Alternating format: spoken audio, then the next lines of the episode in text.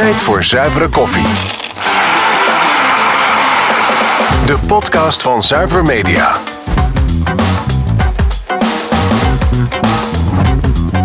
Gepresenteerd door Edwin Werkman. Welkom kijkers en luisteraars voor podcast nummer 6 van Zuiver Groep. In tegenstelling tot de voorgaande afleveringen staan we niet stil bij een uh, speciaal onderwerp in ons vakgebied. Dan wel dat we nu ingaan op de actualiteiten van vandaag. Er is veel te doen om het uh, wegvallen van de Voice of Holland. Zowel voor kids, senior als de normale voice. En daarnaast de wisselingen van de wacht bij de uh, DJ's op de radiostations.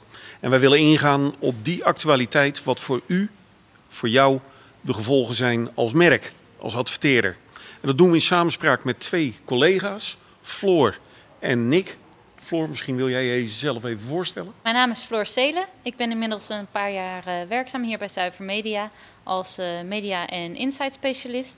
Dus wij vergaren data en insights voordat uh, het mediaplan gemaakt wordt. En vervolgens maken we de strategieën. Ik ben Nico Leijeroek. Ik werk inmiddels vier jaar bij Zuiver Media als RTV-specialist. Uh, van zowel strategie tot planning als monitoren van campagnes is eigenlijk waar ik uh, mij dagelijks uh, mee bezig hou bij Zuiver Media. Ja, de naam van deze podcast is tenslotte Zuivere Koffie. Dus ik begin met de vraag, hoe drinken jullie de koffie? Zwart graag. Voor mij ook zwart. Twee keer zwarte koffie dus.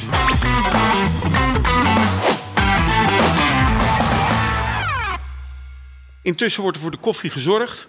En de vraag is dan ook heel concreet, Floor. Wat betekent een spontane verandering in de programmering op televisie voor de adverteerder in Nederland? Wat dat betekent voor een adverteerder. Bij Zuiver Media plannen eigenlijk niet op specifieke programma's. Uh, maar wij kopen in op aantal GRP's. Dus dat betekent dat als er een groot programma wegvalt, wij dagelijks monitoren en de campagne optimaliseren, uh, dat er een ander programma de GRP's moet vervangen.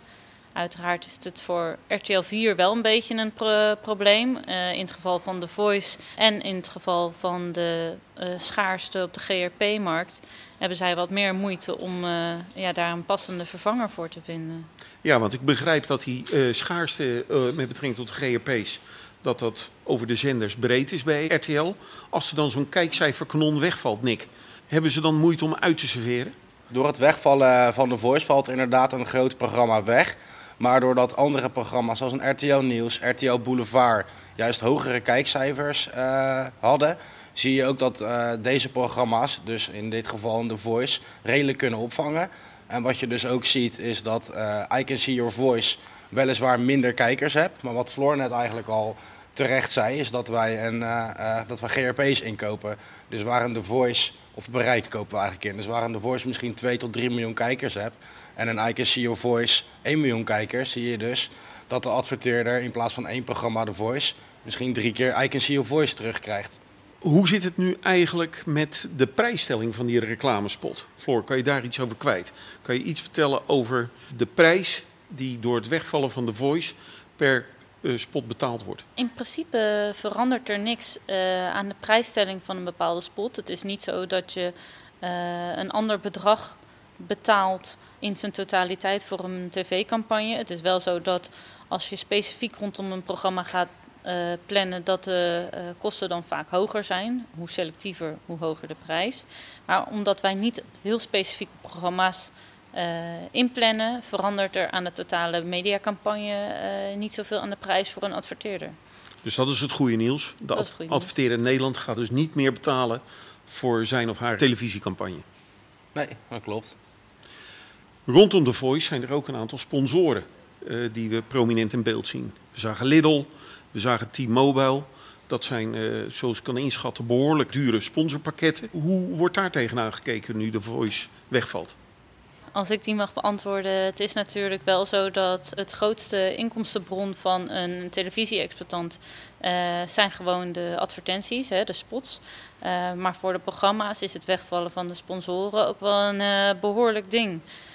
Um, er is uitgerekend dat voor The Voice RTL 4 wel redelijk tot de 15 tot 20 miljoen euro misloopt.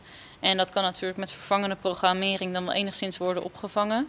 Maar ja, het, het, zal niet in zijn totaliteit helemaal opgevangen worden. We weten allemaal intussen dat RTL en Talpa op het, op het punt staan om te fuseren. Dat zou gedurende 2022 zou dat een feit moeten zijn. Uh, door de hele uh, Voice-schandaal staat die fusie tussen RTL en Talpa nu onder druk. Er verandert natuurlijk in principe niet zo heel veel aan de fusie zelf. Wat we wel verwachten is het verdienmodel van RTL 4 kan natuurlijk enigszins uh, veranderen. En uh, door de fusie wordt er een andere machtspositie gecreëerd. Hè, dus het samengaan van RTL en Talpa ehm, ja, geeft hun wat meer macht. Waardoor ze zouden kunnen zeggen van joh, ook met het hele gedoe rondom de voice willen we het recht meer wat in eigen hand houden. En daarom wat minder programmering uitbesteden, de productie daarvan. En ja, dan krijg je een beetje verschraling van het programma-aanbod.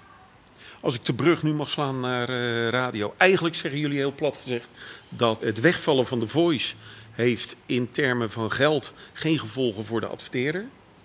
Nee. nee Alleen de fusie die gaat ontstaan tussen RTL en Talpa, die zou wel een kostenhogend effect kunnen hebben. Ja, nu is er op het, in het radiolandschap ook alle, van alles gaande. Frank Dane die uh, de ochtendshow bij 538 niet meer heeft. Uh, vervangen is door uh, een, een, duo. Wat betekent dat voor de adverteerder? want die stoelendans, daar lijkt nog geen einde aan te zijn gekomen op de Nederlandse zenders. Kunnen jullie daar iets over kwijt, Nick? Uiteindelijk denk ik dat voor de adverteerder niet direct iets verandert. Wat wij natuurlijk zien is dat ja, een wisseling van de wacht wel degelijk iets kan betekenen in de, in de marktaandelen uh, van een zender, in de, in de ochtendshow in dit geval. Uh, maar uiteindelijk kopen wij natuurlijk niet alleen een ochtendshow in en wordt radio wel gedurende de gehele dag goed beluisterd. En uiteindelijk denk ik ook dat er echt wel moet gekeken worden per adverteerder waar je doelgroep zich bevindt op dat moment. Maar zullen dan in de loop der uh, tijd uh, de marktaandelen iets gaan veranderen in het radiolandschap? Uh, wat je ziet in het verleden is dat toen bijvoorbeeld Gerard Ekdom naar Radio 10 ging. Of toen Edwin Evers stopte, ja, dat er altijd wel een verschuiving is van 1 of 2 procent in de marktaandelen. Maar ja, dat is nu nog wel een beetje te vroeg om daar iets over te zeggen. Frank Dane is tijdens de jaarwisseling gestopt met de ochtendshow.